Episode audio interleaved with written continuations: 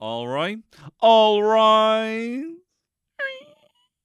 The Honourable Judge Cantwell is in session. Look, this is a new podcast idea. It's called Judge Cantwell, right? And what happens is I get two people. They come at me. Kind of like kind of like your your your Judge Rinders. You know, I can't think of any other thing that matches this thing that I'm talking about. Just kind of like Judge Rinder, but it's me. And I get two people, but it's kind of light shit right? This is not going to be this podcast. This podcast, I'm talking about the TV show Sexy Beasts, the show that stole my podcast name, uh, an original podcast format. But we'll get into that in just a second. Um, no, up. I'm, I'm. I've just decided right now on the spot because I said all right, and it reminded me of how judges say all rise, or the bailiffs say that. It's Judge Cantwell, and what I'm going to do is like you and a flatmate come to me and send in a voice message telling me each side of the story, and I will weigh up who is the winner. But nothing mad. Nothing mad. nothing mad like someone has kissed someone else or anything like that. Uh, more kind of like someone ate some something in the fridge. You know, that's the sort of thing that I will judge very harsh. I'll capital bring back fucking capital punishment if I heard. If I heard, I tell you, I, I still haven't gotten over it, and I, I bring it up to him all the time the time my flatmate ate a whole Ben and Jerry's I had in the fridge, and I was looking forward to it. I was looking at when you when you're 25 and it's all you have was the fact that you saw Ben and Jerry's was on sale and it was two euro and or two pound. It was in, it was in London, two pound, big tub, and I was like, that's all I have is two pound, and I'm gonna get that tub, and I'm gonna eat the whole fucking tub, and I'm gonna watch the finale of season three of Boardwalk Empire. Isn't it mad the shows that you're like, this is the best thing I've ever seen, and then just just disappear. Boardwalk Empire. That's what that's what HBO are very good, making you feel like, is this great? Is this great? Is this the best thing ever? And you're like, uh, no, no. And it's the sticking power. That's the main thing, you know. Um, oh my God, have you seen fucking what's it, uh, Mr. Robot? Watch season one of Mr. Robot. I said this is the be- this is better than Fight Club. I think I said one at one point. I said this TV show is better than Fight Club, and then it's like, do you want to watch season two? Not really. Why not? I don't know. Couldn't tell you. You have to watch Legion. It's like if Kubrick did X Men. Wow. I was like, oh, sorry. You know. Um, but anyway, I had this tub of Ben and Jerry's. I think it was caramel chew chew, which is not the best Ben and Jerry's. It's not good. It's not even good. The caramel chew chew. You know, I get told that my wife uh, likes eating. I like putting cold stuff in the fridge. Right? If there's a brownie, I'll put it in the fridge. I'll eat it out of the fridge. I like it nice and cool, even if it's a cold day. I like my desserts, all my my desserts, my puddings, uh, in in the fridge. You know, I'd ideally like to keep bread in the fridge. If we're being honest here, you know which was something I slagged people for until my man started doing it. And I'm like, this nice, soft, cold, um, fluffy Brennan's is anyway. Like I'm just saying, uh, it was a caramel chew chew, which I don't like because yeah, it, it, was. Well, you don't want a big because fr- they have the. What am I talking about? I'm so fucking hot in here. Uh, they have those. It's a, like a, a nice ice cream with little caramel swirls in it, but they have these little caramel bites, little, little Rolos essentially, little Rolos, and they're too hard, and you can't taste them. You know, it's like having you know frozen chocolate chips. Like I can't. All I, is that ice? Oh, it's chocolate. I couldn't taste it. You know. Uh, I gotta tell you, I gotta turn you on though to the uh, Netflix and chilled. If you've tried the Ben and Jerry's Netflix and chilled, it is. I kept saying wow. That's all. I just kept eating it and saying wow. And I'd heard good things. It was recommended on the Doughboys podcast, but it is basically uh, peanut butter ice cream with uh, swirly kind of fudge brownie bits in it that are not too hard and um, salted pretzel pieces. And I just kept saying to my wife, wow. I said, wow, it's tasty. It's very good. It's very strong. Um, so I highly recommend that. But it wasn't as good as that. But still, I was looking forward to it so much. And then I went downstairs. It was a hot, hot night. It was a hot night, much like tonight. I had my illegal stream ready, downloaded. I hadn't even, I wasn't streaming. I wasn't going to risk the buffer on this one. I couldn't risk the buffer on it. Had it downloaded. Went downstairs to my shithole of a kitchen. Just like, just get in, get out. You know what I mean?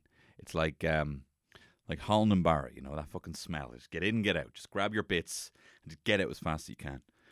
Um, so I went in, opened the freezer. It was fucking gone. It was fucking gone. And I wish I had a platform like Judge Cantwell. Uh, I can think of something better. What's the Judge, Judge, Tony, and Sexecutioner. um, look, this is just sort of riffing that I do, man. This is me playing jazz, bro. Um, yeah. So anyway, that's that's the thing I'm gonna do, maybe. uh, I'm gone. I'm gone off the whole. This is what I'm gonna do. Uh, rhetoric. Um, you know, like I remember very, very, very sweetly. My um, my my cousin Omar said to me, he's like, Tony, do you know what you're always saying? Like, and I think we were like 14. And he's like, you know the way you say you're to do like this and you're to like put on a stage production of uh, Rocky Horror in the community center and you're going to be Frank-N-Furter sometime. And you know the way you say that you're going to release like a kind of a, a geek geek rock album and you're going to learn how to play a Korg synthesizer. And you know the way you say that you're going to move to New York and you're going to get an apartment just like Monica's from Friends. You know the way you say you're going to do all that stuff and you and you don't. Maybe to me, maybe you just don't. Maybe you just don't have to say all the year. And I was like, you. And I was so offended. I was like, you fucking prick, you fucking prick. I will move to New York and have an apartment like Monica's. Um, you know, but I feel I, because I, I realize now as I get older that that the I get I get an endorphin rush on feeling even adjacent to making a, an ambitious plan like that. You know what I mean? Being like, I am this. You know, that's a bad habit that I have. That's a deluded, uh, you know, thing that I have. Anyway, recording this in the middle of a heat wave. I tell you, it doesn't feel like a wave. It doesn't feel like a little cooey, hello, how you doing, cooey, ships in the night kind of wave. Feels like a fucking heat pylon. Like you're, you're a little scrawny lad, and someone's like, pylon, you're like, I can't breathe. There's like nine lads on you. You're breaking me legs and pass now. You know, it doesn't feel like a little wave. And everyone's got their tips. Oh, blast a fan out the window. Out the window! what, for the birds? Cool down the birds? I'm not, even if it works, I'm not risking, I'm not risking losing out on this minor uh, respite of a, of a warm breeze blowing on my face with the chance that I'm not, you know, I can't even risk it. and people are like, oh, get, just get two big bottles of water, freeze them, and then put them in front of your fan. And then it's like, I can't, but I want to be cold now. I'm not, I can't, I, don't be telling me shit. I can do in a few hours' time. Uh, Sorry, I know, I know you're new here, just trying to help. Don't be saying shit like that. You need to give me an immediate solution right now, and it needs to be on a scale of literally changing the weather, the clouds, or something. Uh, so, I'm so. Um, and lucky I have a fan. Um, I know my dad listens to this. I will give you back your Dyson. Okay, I will. Um, but the baby, dad, the baby needs it so bad. The baby, yeah. You're being such a good granddad because the baby needs it so bad. and I know I should have given it back to you ages ago. Uh, anyway, other people don't have a fan. Most people don't have a fan because it's not something you buy. It's like a winter jacket. You're like, no, what's the point of getting a winter jacket now? I've already worn this denim jacket for three of the coldest months ever. Me denim jacket, me nipples could cut glass. There's no point me buying a, a big heavy winter coat now because by the time I buy it, it's going to be warm. It's the same with buying a fan. Well, I'm not buying a fan. Well, I'm not going to spend 15 euro in Argos, right? I'll just buy it next year. I'll get my use out of it. There's no point me buying a fan now. I'm just gonna what, have a big plasticky thing, and one of the blades is gonna not work, and one of the legs is gonna be broken. It's gonna be a bit of broke, broken plastic and be flat. No space. There's no space to put a fan. You can't do anything with a fan. You can't even put your clothes over a fan. you know, at least if it's an extra chair, you can start draping loads of clothes over it. So I'm really warm. Anyway, I'll tell you how I've been cooling down with some delicious, refreshing Dubliner Irish whiskey cocktails. Um, the sponsors of this week's podcast. And you know what, as well, we've been drinking, we uh, are probably our favorite drink, and very refreshing drink and local drink is a Japanese highball. And we've been drinking them in solidarity with the Irish squads over in the Olympics, well, the Irish people over there in their cardboard beds that apparently actually look quite comfy. Um, they're, um, yeah, we've been drinking the Japanese highball. What is it? That sounds very complicated and difficult. Japanese, that sounds really hard. What it is is um, a whiskey. So one measure of your Dubliner Irish whiskey, topped up in like a pint glass with uh, sparkling water, cool sparkling water, uh, and a fuckload of lemon. Squeeze a load of lemon in it. Lash that in. That's it. And a bit of ice. That's it. They sell them in the can over there, and it's absolutely delicious. And if you want to change the flavour profile of that, you can just change out your Dubliner whiskey. If you want to go for the green label Dubliner, that's got that's from a bourbon cask. That's aged in a bourbon cask. Gives you a bit of sweetness. Uh, gives you a bit of bourbon flavour. If you want to have um, a bit of a kind of old fashioned kind of bitters, kind of orange bitters, you can try their um, their beer cask range, uh, uh, old fashioned recipe. Um, they were telling me that they just put a lot of oranges in with the cask. It's delicious. It's phenomenal. Um, you can try the smoked stout. I haven't tried that personally. I actually personally don't know if that'll work. I might actually even advise against that. Look, I'm not going to just spout shite for the sake of it. That might not work. But I'll let you know. And I'll drink it in solidarity, responsibly, over a long period of time, in solidarity with the mighty Irish over at the Olympics, uh, and feel like I'm in Japan. I've actually been to Japan. Um, and yeah, so that's how I've been cooling down and supporting Ireland at the same time. Do you want to do that? Support Ireland and cool down at the same time? Then go to the DLD.com. You will also need ice and sparkling water, but go to the DLD.com and get yourself some Dublin Irish whiskey uh, or check out at Dubliner Whiskey on the Soch. And it's going to be some very exciting things popping up on there very soon. But look, let's get into what we're talking about today.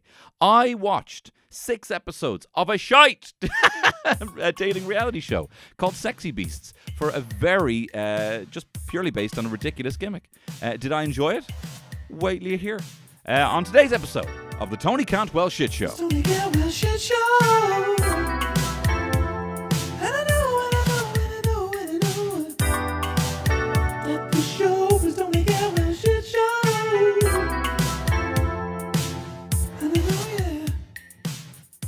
Ah, lovely stuff. Lovely stuff there.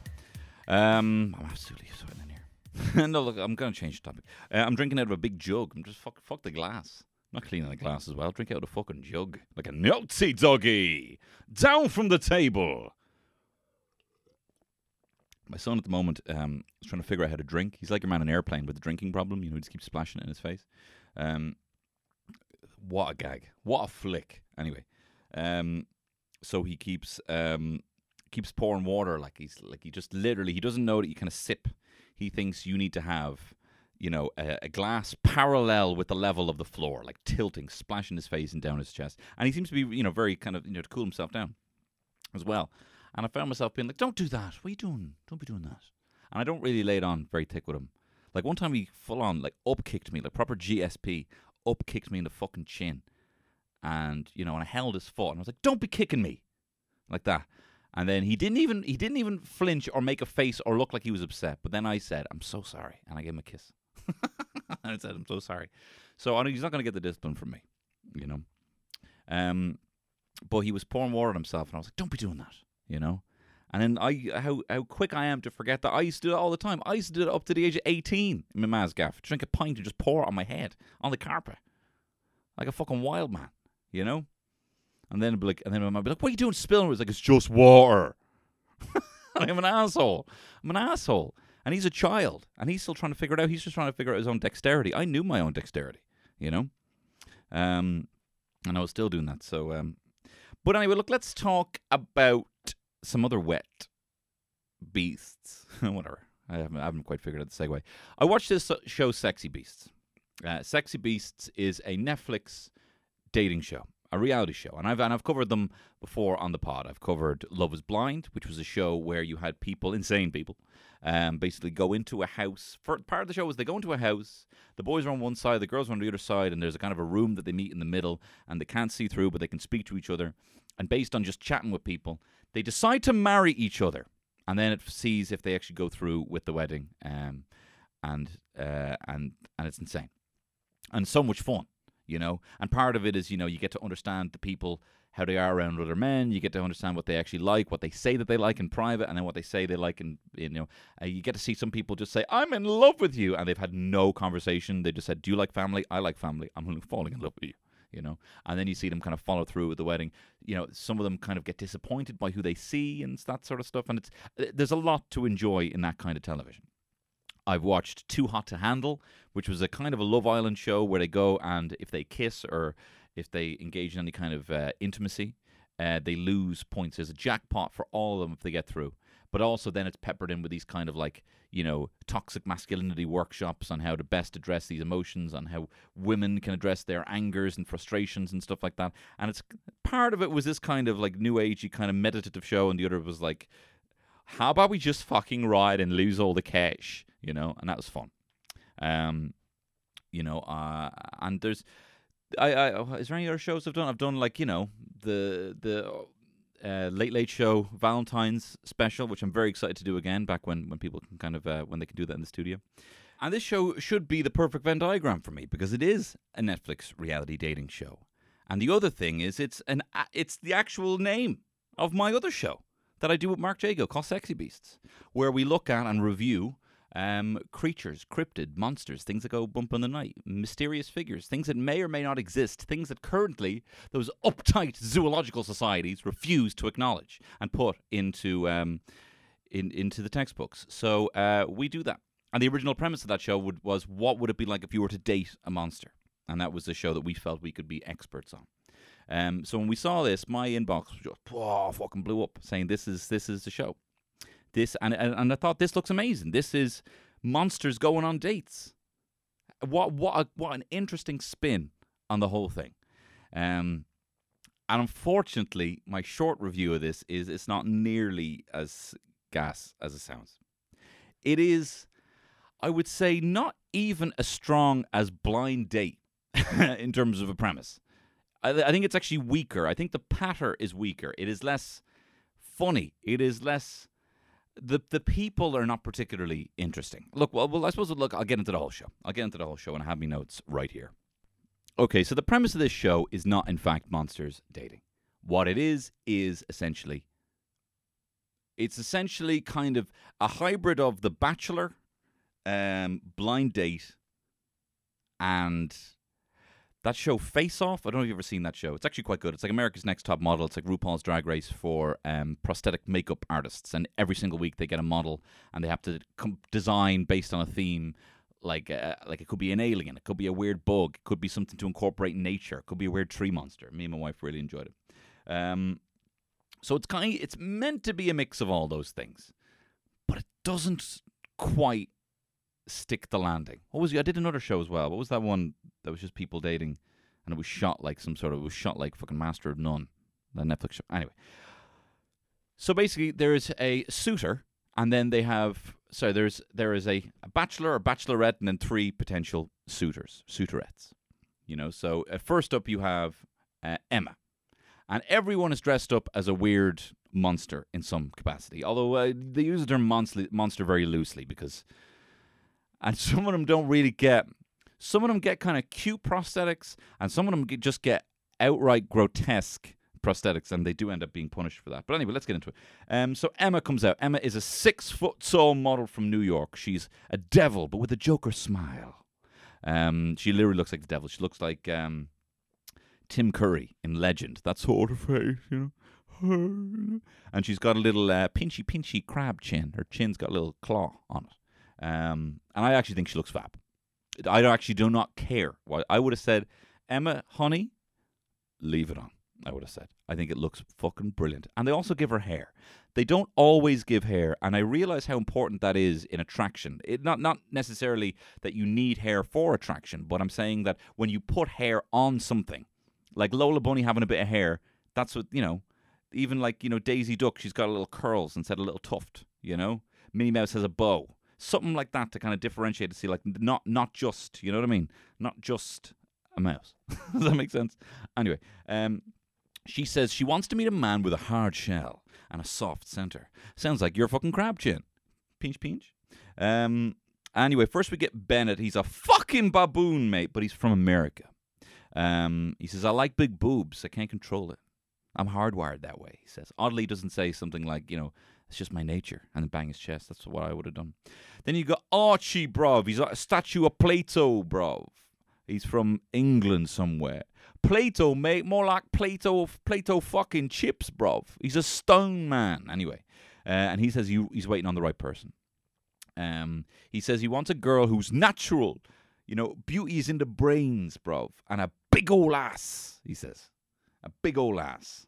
Um, and he looks like a he, he kind of he he looks like the sort of people who pretend to be statues on Grafton Street. You know, um, who I will. This is a hill I will die on. Do not give them money. When you give them money, they move. What you're paying for is for them not to move. You wouldn't pay a busker to stop playing. I'm sorry if you are a stone man, uh, but that's just how I feel. And then you've got Adam, Adam from Birmingham, who's an adorable tiny mouse. He's adorable. He looks like an adorable tiny mouse. This is actually probably one of the better makeup uh, makeups I've seen uh, on on this show. He's got this kind of he's this white mouse with a long ponytail and a pink jacket, part of the costume as well as part of it. He looks like a hot mouse. He looks like a mouse I might want. You know, he kind of looks like a bit of a ratchet, you know, from Chippendale kind of vibe. but not nearly as hot. Not nearly as hot. And he wears perfume. He says, "Well, girls wear perfume uh, because they like the smell. So I'm going to wear something that they already like. That's a box ticked." And I don't know where in Birmingham he's from. So then they meet. Um, Archie walks in, the stone man, bruv. He says, You look scary, and I look like a god, mate. Which I think is a pretty good opening line, even if you weren't wearing the prosthetics. You look fucking scary, bruv, and I look like a god. What are you drinking? Um, and then you got Brummy uh, Adam. He says, Why are you single? Why are you talking to a fucking mouse right now? Why are you talking to a fucking mouse? Why are you single, one? And why are you talking to a fucking mouse, bro? Um, she says she doesn't really, uh, really was wasn't really connecting very well uh, with Archie. Um, he was talking a lot about his drinks. Um, so Adam says, when this is all over, I think we should go to Birmingham, find a dirty pub, and get smashed. Um, which I mean, which I'd say if he was a hot guy saying that, you'd be like, that's fucking, that's weird. But he's a fucking mouse, so it's scary. It's like something out of witches. Um, Archie, she says she's into modeling. Archie, the stone man, says, "Yeah, I did modeling. It's pretty easy. I didn't get paid." anyway, the mouse is trying to explain what banter is, and then you got the baboon. The baboon is saying, Bennett, the baboon, is saying, "I try and be loyal, but there's just so much temptation everywhere. I see a big red ass, and I got smacking. It's temptation for me as a baboon, you know." Um. Anyway, they um they all think they smashed it. Emma says, "You all need to work harder." You didn't you didn't impress me whatsoever. Um, then we go back to Sexy Beast's manor, and she has to kick someone out. This is kind of part of the bachelor thing. They're a big fancy house, and she has to kick one out. So she has to kind of give a reason. She says, um, uh, I, can't, I don't remember what she says about Archie. She says, uh, Adam, I couldn't get a word in. She says, Bennett, I don't want to fight other girls for you. And then uh, she says, Adam, uh, no, not you, not you, babes. And he goes, Your loss, right? Your loss. He's angry about it. And it's insane seeing a mouse, a white mouse with a long ponytail and a pink jacket kick off like this. I've never seen anything like that before. So that's probably something going for this. Um, and he goes, I can't wait for her to see what she's missing out on. And he reveals, and he's actually all right. Not my vibe. Little cutie though, little curly, little curly hair, little curly from EastEnders.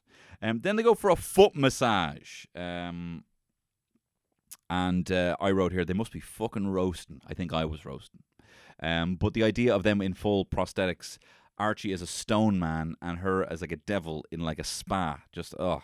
Anyway, their feet are getting absolutely smacked out of it. They're absolutely lamped out of it. These feet. So they're getting their feet smacked around, and Archie's like, "I love culture, mate. I fucking love culture. You know culture. I fucking love it, mate. Like I to, like if I go to Italy, like I don't want to eat a burger, mate. That's what he says. I want to eat pasta. And she's like, wow, wow, you know. I love culture. Here I am, I'm a stone man among my people in Italy, bruv. David, me. Oh my god. Oh, I'm gassed, bruv. The size of your Mickey, me. It's so fucking small, bruv.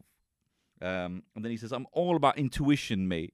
Like this guy I met two weeks ago, bruv. He said, guess my age. And I said 26, and it was 26. I was right. So I'm going to keep following my intuition, yeah? And she's like, all right, guess my age. He goes, 21. She goes, yeah. And I was like, wow, he actually has a skill. And then the masseur who's slapping his feet around, she goes, guess my age. And look, I'd, I would have said, and I was guessing at the time, I wrote down here 50, right? I would have said, I would have said 42.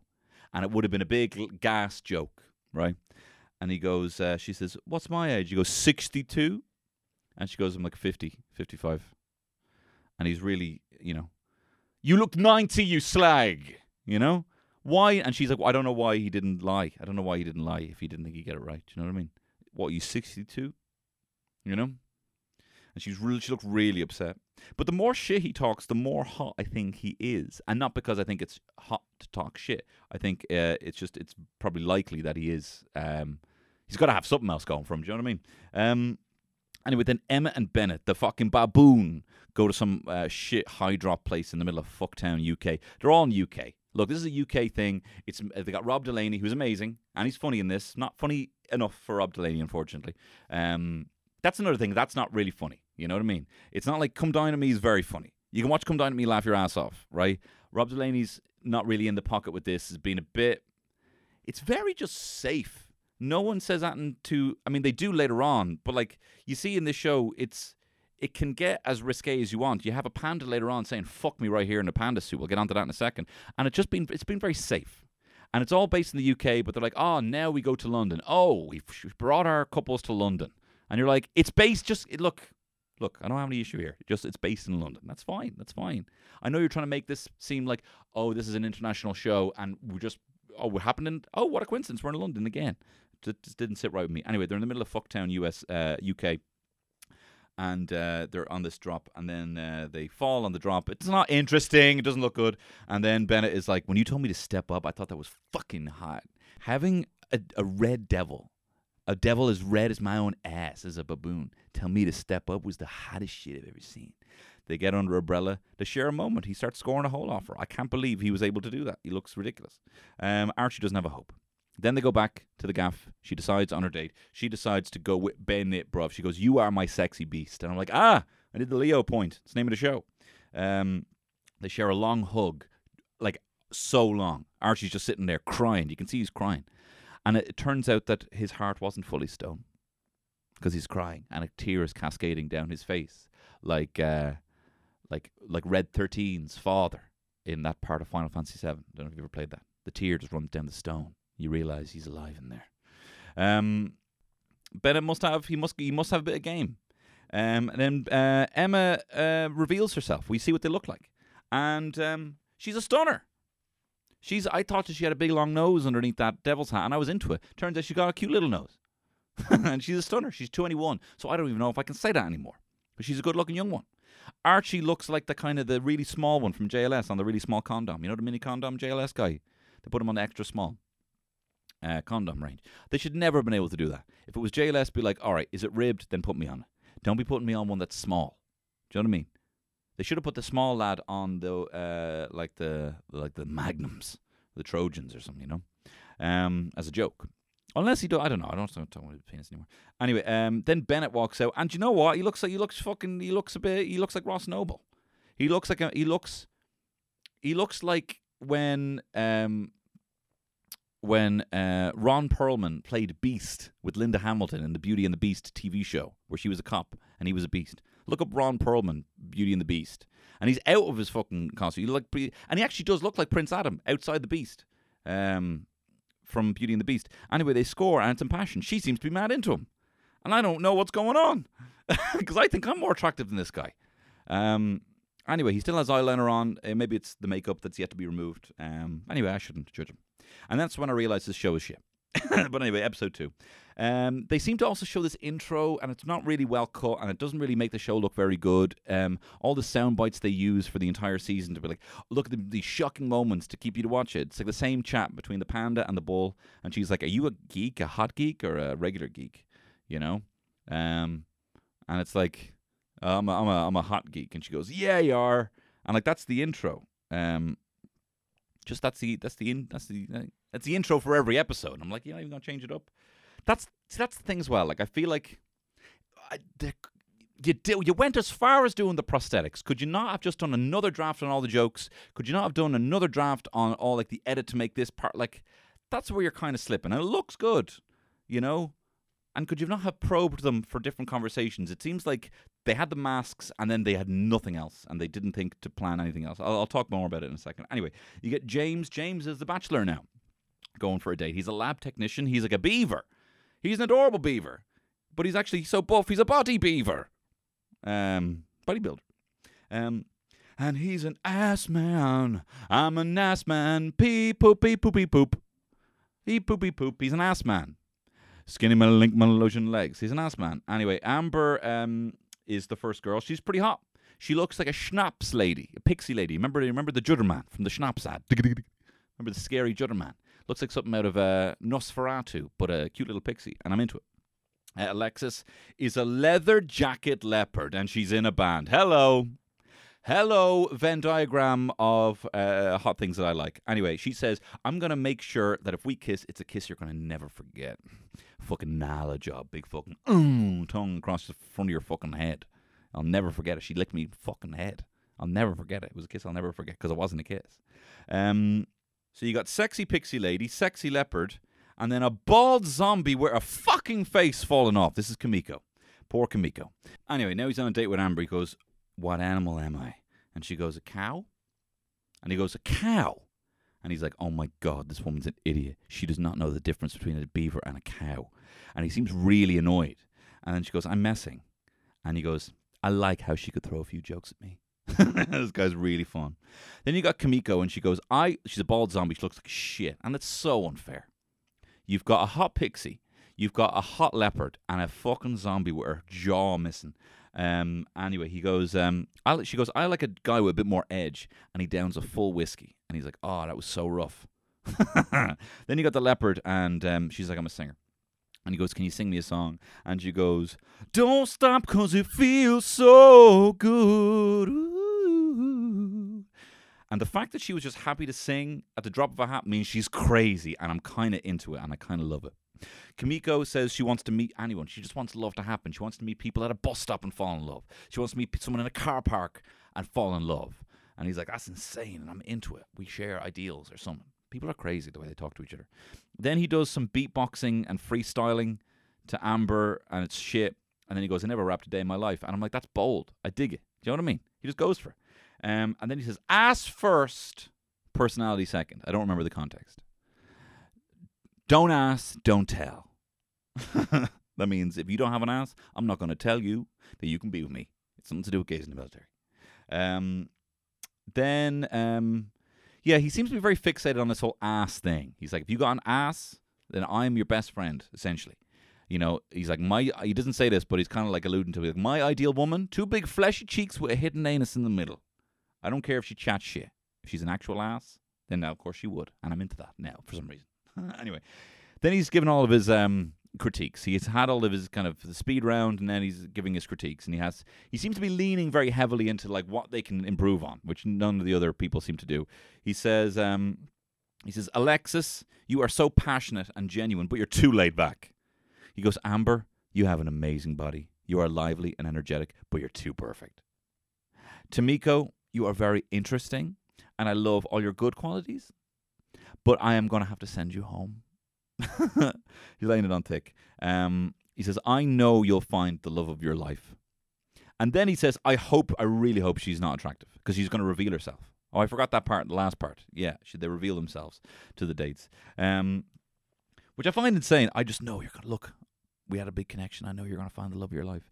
I hope she's fucking ugly. I hope, for the sake of me not enduring a little disappointment, she ha- is cursed with ugliness the rest of her life. And she's all right.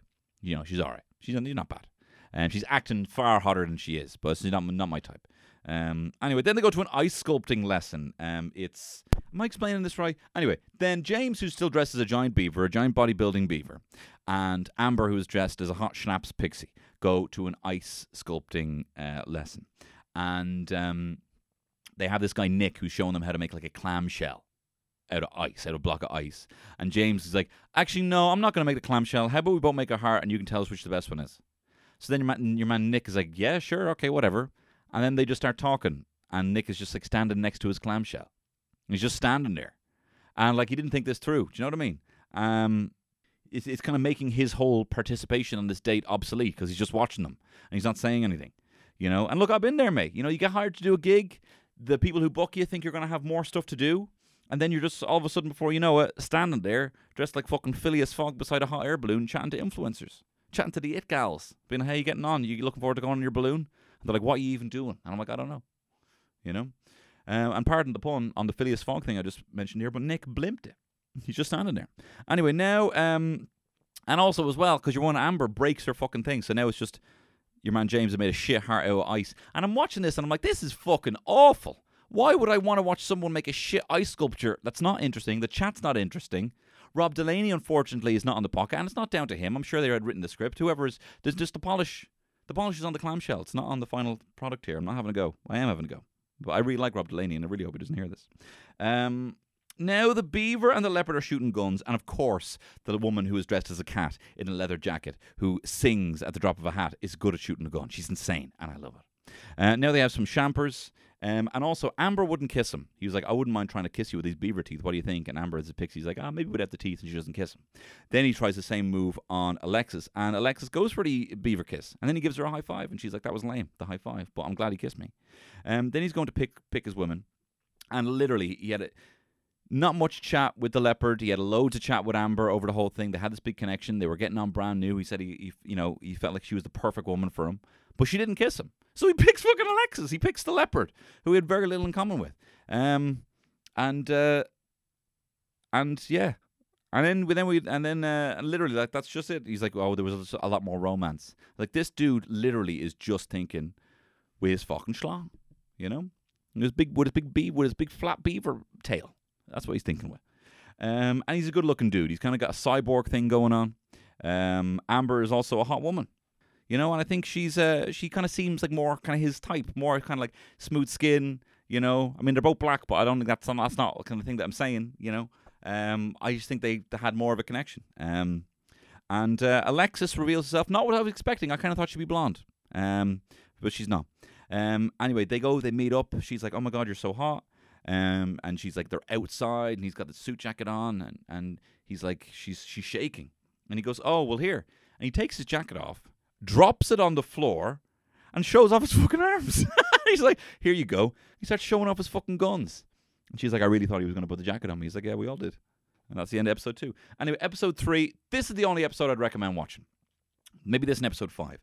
Um, and I've been talking for ages now. I'm going to speak a bit faster. The, the name of this woman in this, um, she's a panda, and she's been using a lot of the promo because she's fucking wild. Her name is Kariselle, K A R I S E L L E, and she's a party motivator. She goes to a party to start a party. She's a sort of whack job that I easily could have uh, uh, ended up with. Um, um, she said she met a psychic who said that in November, when she was 24, she's going to meet the love of her life. And that apparently has come to fruition now. She's making it very clear that she wants to get married. Then we meet Ethan. He's a tin man. He says, uh, I can hold my breath for four minutes. Uh, it reminds me of that Tom Cruise video. You ever seen those, you know, most frequent questions, Google questions asked about someone, and then they reveal the things with a little bit of cardboard? Um, but watch the Tom Cruise one. And it's like, um, it's like, uh, can you hold your breath for six minutes? yes, yes, I can. Um, is it true Tom Cruise can fly a helicopter? Again, true. Yes, I can. And it's literally listing all, and he's just smug, but he's not smug. He's mm, humble. Sorry, but he's um, it's yeah, he's not smug at all. But it's just like, yes, I am able to fly a rocket. It's it's very funny. I highly recommend you watch it. But anyway, this guy is saying um. He's like, I can hold my breath for four minutes. I know more stuff about dolphins that will blow your mind. And I'm like, I don't know if that's a sentence, but I do want to hear about it. Um, then you got Tyler. He's an alien. He says, I might not be the most handsome person in the room, but I got great personality. I'm like, dude, you need to fucking rein that shit in. I started barking at him. I heard myself talking there. And I'm like, you fucking prick, you need to fucking rein that shit in. You're, everyone looks, you're at the fucking level playing field here. Don't be a dick. Don't spoil it. And then you got Josh. He's a bull. Uh, he says he's introverted. He wants someone outgoing, someone who matches his nerdiness because he loves Marvel and Star Wars. That's fucking mainstream, bruv. Talk to me about Dune before it comes out. Talk to me about David Gemmell. Not that I'm into it. My wife's into it. I'm, I'm I don't be talking about the fucking main. Well, that's the thing. All the stuff that I'm into now is mainstream. It's not nerdy anymore. Um, and then he goes. Um, Tyler goes. So where are you from? Let me guess. The zoo. and she goes. All right, Dad. And I'm like, yeah, that's exactly what I deserved. Tin Man, he goes, my friends call me the real life Aquaman. I can hold my breath for four minutes. And I thought Kariselle would find that interesting. And she goes, why? And he's like, oh, I'd like diving. I'm like, why do you want to hold your breath? You know, you, she doesn't get it at all. And I was like, that's a ni- that's a total curveball because I would totally brag about that myself. I'm like, shit. Um, then the Tin Man asks, how would your friends describe you? And she goes, um, peop my friends would describe me as the I believe I, ca- I can't believe she just did that girl, uh, a lunatic, crazy, crazy person, psychopath. And he goes, why psychopath? why psychopath? And she goes, check my search history. And he's genuinely concerned. Um, Tin Man as well. She then starts throwing questions at him after she calls herself a psychopath. She says, when do you want kids? He says, 28. And she goes, 28? I want to get knocked up tomorrow. And he's like, oh my god, tomorrow. Uh, and he's a bit scared. The bull, uh, he he's she's like, um, are there any bitches in your fucking DMs? And he goes, no, I don't have any exes. And she's like, that's really hot. That's a good sign. I'm like, that's insane. This is insane. She goes, no exes. That's a good sign. Uh, the alien says, um, the panda asks, have you ever had a threesome? He says, I had a three-way kiss before, which I was like, fucking lame. But I haven't had that, so I can't really throw stones. or lasers or whatever they do in space. Um, the bull says, um, okay, she says to the bull, "What if I just said fuck me in this panda mask?" So this is the this is the caliber this show can go, and yet everything else is very tame. So it's like literally like you know, there's she says bits about blowies and stuff later on. She makes it very clear that she's mad. She's mad for sex, right? Or at least talks about it quite a lot. Um, but everything else is just so conservative around that, and I'm like, well, I don't know what this is. Um, the you know. Then she's freaking out. She's like, I don't know how to pick. What if I choose the wrong husband? She says. She's insane. Um, she goes, Ethan, I love how genuine you are. Um, we just have too little in common. Tyler, you are my type to a T, but you're too much of a ladies' man. This is the guy who says he's unattractive. Josh, the bull, I love that you're a nerd with no hose. That's it. She's insane. Uh, Ethan gets voted out and he jumps for joy. He literally um, jumps for joy. Uh, he dances around and he's like, Yes, she doesn't like that at all. And then they were like, Why are you jumping? He goes, She literally described herself as a psychopath. She literally said the word psychopath. anyway, um, he comes out and he's a fairly smouldering guy. And uh, she's into it. And she says a very weird compliment. She says, I'd let him leave his tongue in my mouth. you know?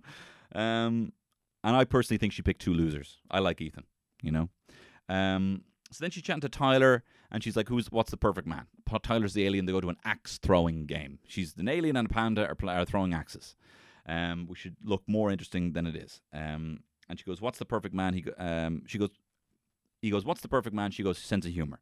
And he goes, "Well, I must be the most perfect type." And she goes, "You fucking suck, bro. Like your jokes are shit." She doesn't say it like that. She says it in a nicer way. She's like, "Yeah, with all those dad jokes." Um, and he goes, "What's the worst date you've ever been on? What's your worst date story?" And um, she goes, "A guy asked me to pee on him."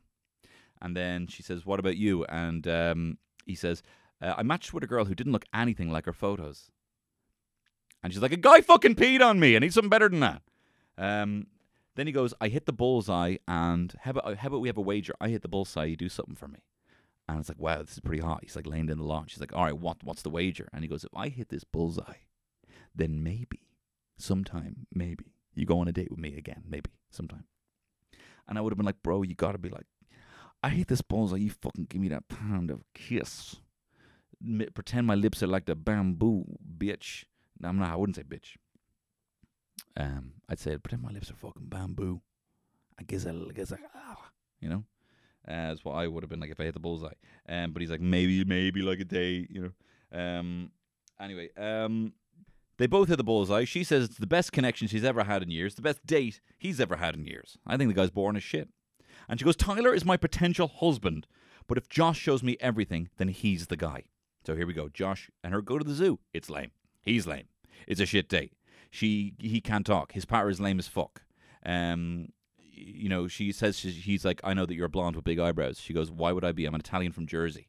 Um, and she says, I want to have babies before I'm 26. Do you have health insurance? He says, Yes. She goes, Yes. And then she's like, I really like Josh. you know, uh, he's predictable. I need predictable, you know. Um, it's a shit date. It's a shit scene. It's a complete waste of time. And then she goes, I want my future husband to be uh, Tyler, the alien. And he's delighted. They get up, they jump. Uh, Josh, to be fair, uh, is actually does actually look all right. He reveals his face. He is much better looking than uh, than I thought he was going to be. You know, he is he is actually a hot nerd. Um, but then she starts fucking crying of a broken heart. She starts crying. She's like, I even though I'm getting meet my perfect man and marry, I'm still feel like I'm to die of a broken heart. Um, then she reveals herself, and she's actually unreal. she's, I mean, she's insane, but she's actually. Uh, I, I thought, I thought that that crazy had to make up for something else. Um, but she's a, she's a, you know, she's a traditional bombshell. You know, she's the sort of girl that Terry seems to think that I go for all the time. Um, and then Tyler reveals himself, and he's the hottest guy he's ever been on the show. He's such a hot guy. He's a specimen. He's a good looking dude. I can't believe he was so neggy on himself in this competition. He's a good looking guy. Anyway, episode four. We got Ibrahim. He's a wolf. He's a dancer and graffiti artist from New York and London. Sounds like a made up fantasy man. Then you got Bella. She's a dinosaur. She's a model. She's a motivational speaker. Um, she speaks very like this, the Queen's English. She seems to be very uncomfortable with the fact she can't lean on her beauty uh, for this. And she says people approach her based on her looks quite a lot. Then you got Gabby, who's a fucking owl, mate, with the worst costume ever. Honestly, it looks like someone went to the newsagents to grab one of those shit witch masks and stuck a load of fucking feathers on it. Looks awful. Then you got Carissa. She is a troll. She looks like a rotten witch. She is a life coach. And you know what? I, f- I feel like the people who, who are dressed up as kind of like pseudo humans, people who have kind of humanoid attributes, uh, is not a good idea. You know, it's the whole uncanny valley thing. You know, it's either a hot Mickey Mouse, which is completely different, or Minnie Mouse, or you know, Tintin from the uh, you know the CGI Tintin. You're like, oh, that actually looks too much like a human, and it's too weird. But if it's like a full elephant costume, you know what I mean? Does that make sense? Anyway, they're in London again. We we brought them to London. You're in London. Stop saying it. Anyway, the dinosaur says, um, uh, "I love your face." Um, she's uh, so um, uh, your man is mad into her. Ibrahim's mad, and she's, she's so energetic. He keeps saying so energetic. This bird.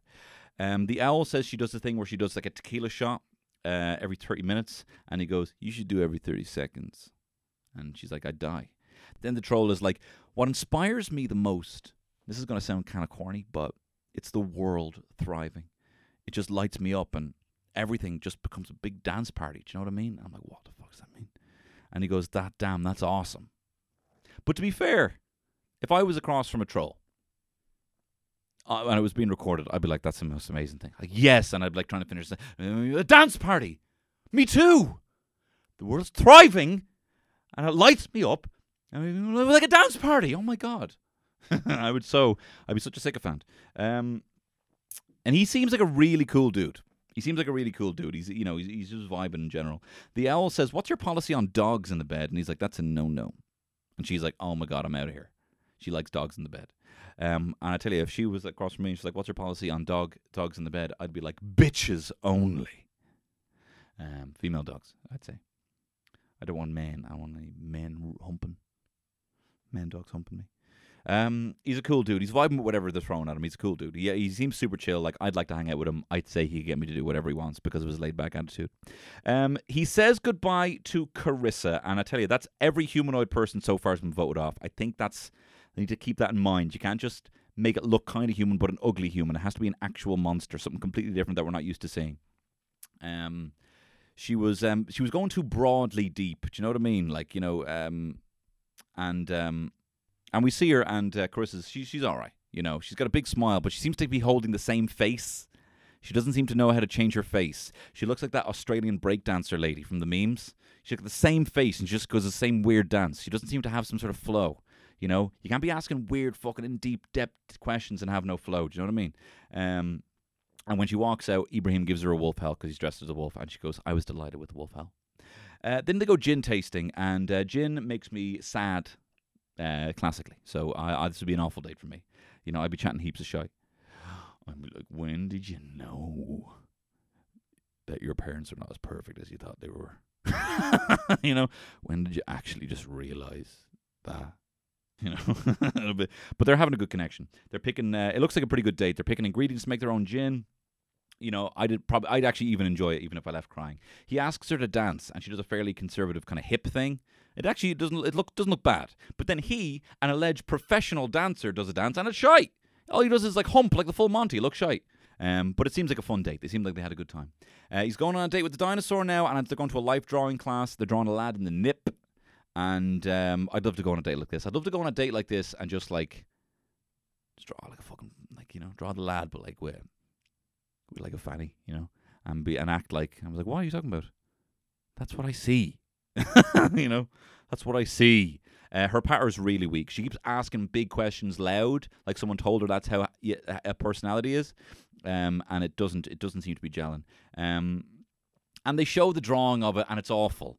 The life drawing thing, like it's shite. They didn't even finish the drawing. Your man went to the ice sculpting thing. He didn't make the clamshell. They go on the drawing thing. They didn't even draw the thing. Do you know what I mean? It looks shite. This is shite TV. I was getting really angry.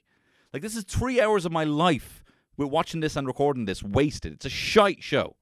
anyway, moving on. Um, then anyway, he goes boring, boring, boring. Uh, he goes with Gabby, which makes sense. We see him, uh, and it's revealed that he's a hot guy, kind of a you know Bit skinny, but you know, good style, clean, good hairdo, handsome face, striking features.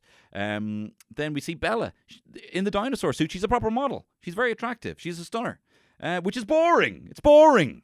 I mean, of course, you could already see her body, and then everyone's being revealed. They're all hot. There's no, there's no like. You don't even get the tension of someone not fully liking what they decide. Everyone's happy. It's boring. It's so boring. Um, Gabby's also stunning. Boring. Uh, but then she says to Ibrahim after he lets fucking Heidi Klum walk out that uh, she thinks it's more of a friend vibe. Imagine that. Watching a literal six foot tall blonde model looks like fucking Heidi Klum walk out, and then the one you pick is like, I actually wasn't really vibing. Anyway, episode five. Let's move on. We got Nina. She's a fucking dolphin, mate. She wants a cowboy. Maybe she's looking for a fun guy. Fungi, fungi the dolphin. Anyway, the dolphin looks ugly, ugly, ugly, rotten, awful. Then there's a rhino. He kind of looks like Spike from Buffy. Um, that's the kind of vibes. He says he's a techno prince, warrior, poet, monkey man, spiritual cowboy here to liberate humankind, and he is a holistic health practitioner who practices sex kung fu. I know now this is a man who could get me to do anything. He is a douche, but he would just say things, and I'd be like, I suppose I don't really need money. I suppose I don't really need money anymore. I suppose all I do need is the sacred plant of ayahuasca. Um, then you got Dominic. He's a praying mantis, but he's got eyes on his head, and his nose is coming out of the costume. In the, of the his eyes are coming out of the nose, rather, where his nose should be. So he's got four eyes, like me. Um, he's got eyes where his nose should be. I have written here twice. Um, he's a London model. He says my personality is elite. I will party even if I have a limp. So there you are, anyone with a disability. Um, Dustin is a scarecrow cowboy from Texas. He rides horses, he shoots guns. Please do not mix up that order, is something I added. Um, I have my country boy charm and a smile, and a fucking plant pot on my fucking head, because I'm a scarecrow. And he goes, We sent Nina to London. Is this a joke? The show's in London. I don't like it. Scarecrow, um, she spots the boots. She's like, "Oh my god, this guy is my guy on paper. He's perfect. Look at his boots." And he goes, "Yeah, we like to blow stuff up." And he's like, "Oh my god, I love this guy. She's really into it." Um, and then you got Rhino. He's like, "You gotta have the yin, but and then a big long movement, swirly hand, but you gotta have the yang too." That's his. It's like someone doing an impression of someone new agey. It's like someone in an improv level one class being, "You gotta have the yin." But it's working for her. Mantis is like, I lost my confidence in middle school, but now I miss the confidence. Rhino is like, says, when I wake up, I make sure I practice uh, sex kung fu. And she goes, I really want to know about that. And he goes, it's amazing. And he goes, to me, vulnerability is our biggest muscle. And I'm like, oh my God, like honestly, this guy could get me to do anything. He could say, you know, I need to spiritually put my finger in your ass. You know, your asshole is the gateway to spiritual freedom. And I'm going to help you get there with my Lewis. My finger's are Lewis. You just need to let it in. My glass on, you know. Um. Anyway, the cowboy scare uh, scarecrow has fuck all to say. He's blown it. He's like a scarecrow in the wind, blown away. Um. Then uh, Rhino makes a shit joke. He says, "What do the elephants say to the naked man? How can you breed with that thing?" She doesn't get it. He says, "His wiener." She laughs. Um, and then he's like, "I was vibing very much so." He's a fucking psychopath. Um, she gives her critiques of the lads. She goes, Dustin, you're a cowboy, but there's a veil between us. Mantis, you mentioned partying and traveling, and I don't fit into that. Then she says, Rhino, you are the same spiritually to me, but I don't want to get in the way of your journey for self discovery. Like, literally, she's going on one day, but whatever. Um, she doesn't go with the cowboy. She sends him home. And I'm like, oh my God, she just sent away the hunk of all hunks. Turns out he looks like fucking white Corbin Bleu from High School Musical. He's got a big fucking cabbage patch head. He's got a stupid cabbage patch head, not having to go.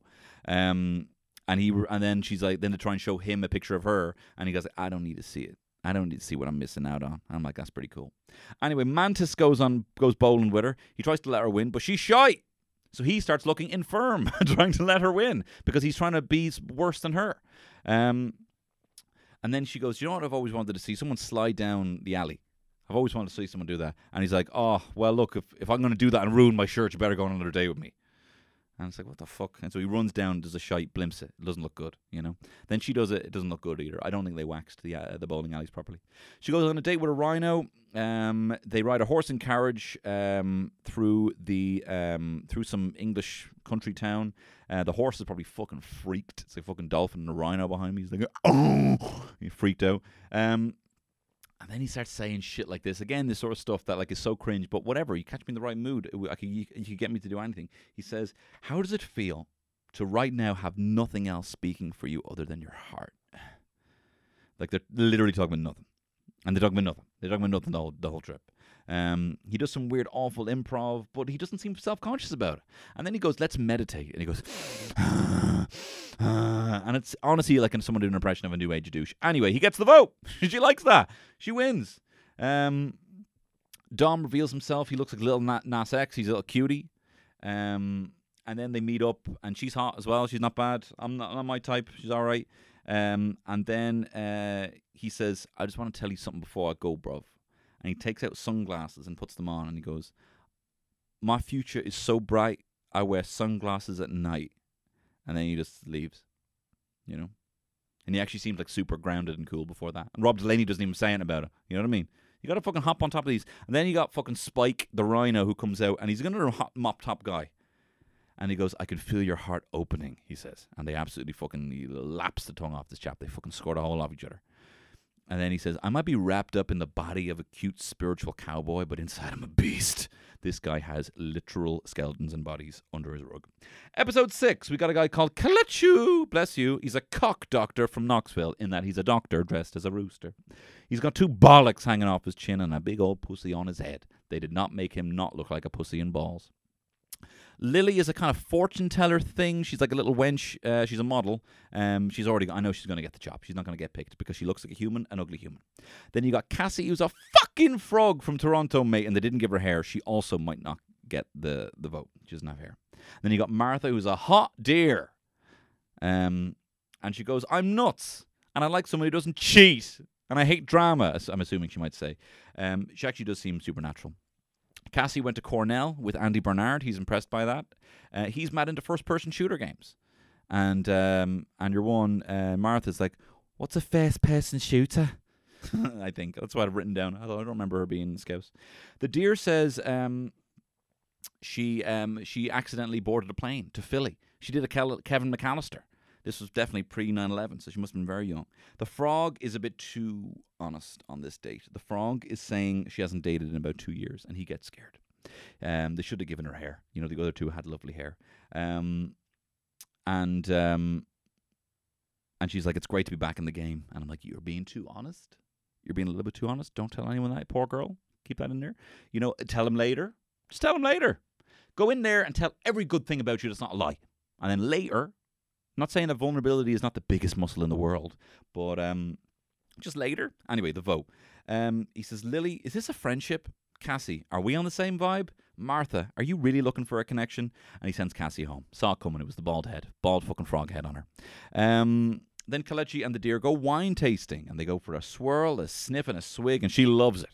They're looking out and they're like looking at the London skyline. They're in London again, by the way. They're looking at the London skyline and they're acting like, oh, that one is the. She's like telling it like it's the stars. She's like, that's the, you know, the fucking shard and that's the gherkin, you know? And he's loving it, you know? And he's like, now, gherkin, I thought that was like a croissant. And she goes, no, like a gherkin is a kind of, it's a, I suppose it's going to sound really rude, but it's a long green pickled thing. It's a fucking pickle. Just say pickle. Um, she plays with the balls on his chin for a while, and she does an impression of a bird, and he laps it up. Um, now the witch, who they made, I suppose, look okay. They did give her cheekbones. To be fair, they go to the driving range, um, or sorry, they go driving Range Rovers, and it's a slow as fuck day. It looks really boring. Then they drink some tea. Like, who's going to win here? Do you know what I mean? A- aside from her dressed up as an actual wench, and the other one's like a hot deer with like long hair. Like, who's going to win here? You gone to you gone to London to go wine tasting, get sloshed, sit on a balcony, stare out in the sky, or go to the country to drive Range Rovers as slow as possible? That's on purpose, and then they drink some tea. Like, who's going to win? Very boring, boring, boring, boring. Anyway, the finale. Um, so anyway, Kalechi um, decides to go with uh, with Lily, the deer, obviously, and he is an absolute soat. He's a hot dude. He's a very stunning man. Lily is also stunning, um, and and the witch is okay. And The Witch is okay. But look, they're all hot. Boring, boring, boring. Look, this is what you should have done, okay? You should have had it being like they have to act like the animal. She has to act like a deer. And it has to be something being like, is there a connection with animals? Can you make animals come together? Like, what animals could you actually pair off together? If you could splice DNA between species, what would be the best pairing? You know, something weird like that. What you have here is boring dates. Like, I wouldn't want to even go on most of these dates with boring people. And then they just reveal to be hot and maybe they kiss. Nothing salacious, nothing interesting, and not particularly funny. I give the show two stars out of five. I would watch episode three and I would watch episode five. And that was my review. I wish it was better. But don't worry, in an upcoming episode of Sexy Beasts, me and my good pal Mark Jago are going to look at the species that all dated in this. What would a frogman actually do if they were dating um, a- an actual chicken? Do you know what I mean? We're going to look at mythological fi- uh, figures, pair them off perfectly, and treat this show the way it was meant to be treated. So do look for that in the future. And I want to thank you for listening to this. Uh, and I want to thank the sponsors of this week's podcast, the Dubliner Irish Whiskey. Thank you very much. You can check them out at Dubliner Whiskey on all the social or the DLD.com. Uh, if you need to pick up a nice little tip, will make yourself a highball for the uh, Tokyo uh, Summer Olympics. Um, and if you like this pod and you want to hear more of this pod, um, you can do so over on patreon.com and just type in Tony Cantwell and you can find me over there for the price of a pint a month, five euro. Uh, you can get access to a new episode every single week on Friday. You will also get, if there's any gigs to come up, which hopefully there will be, extra gigs, you will get first dibs on those.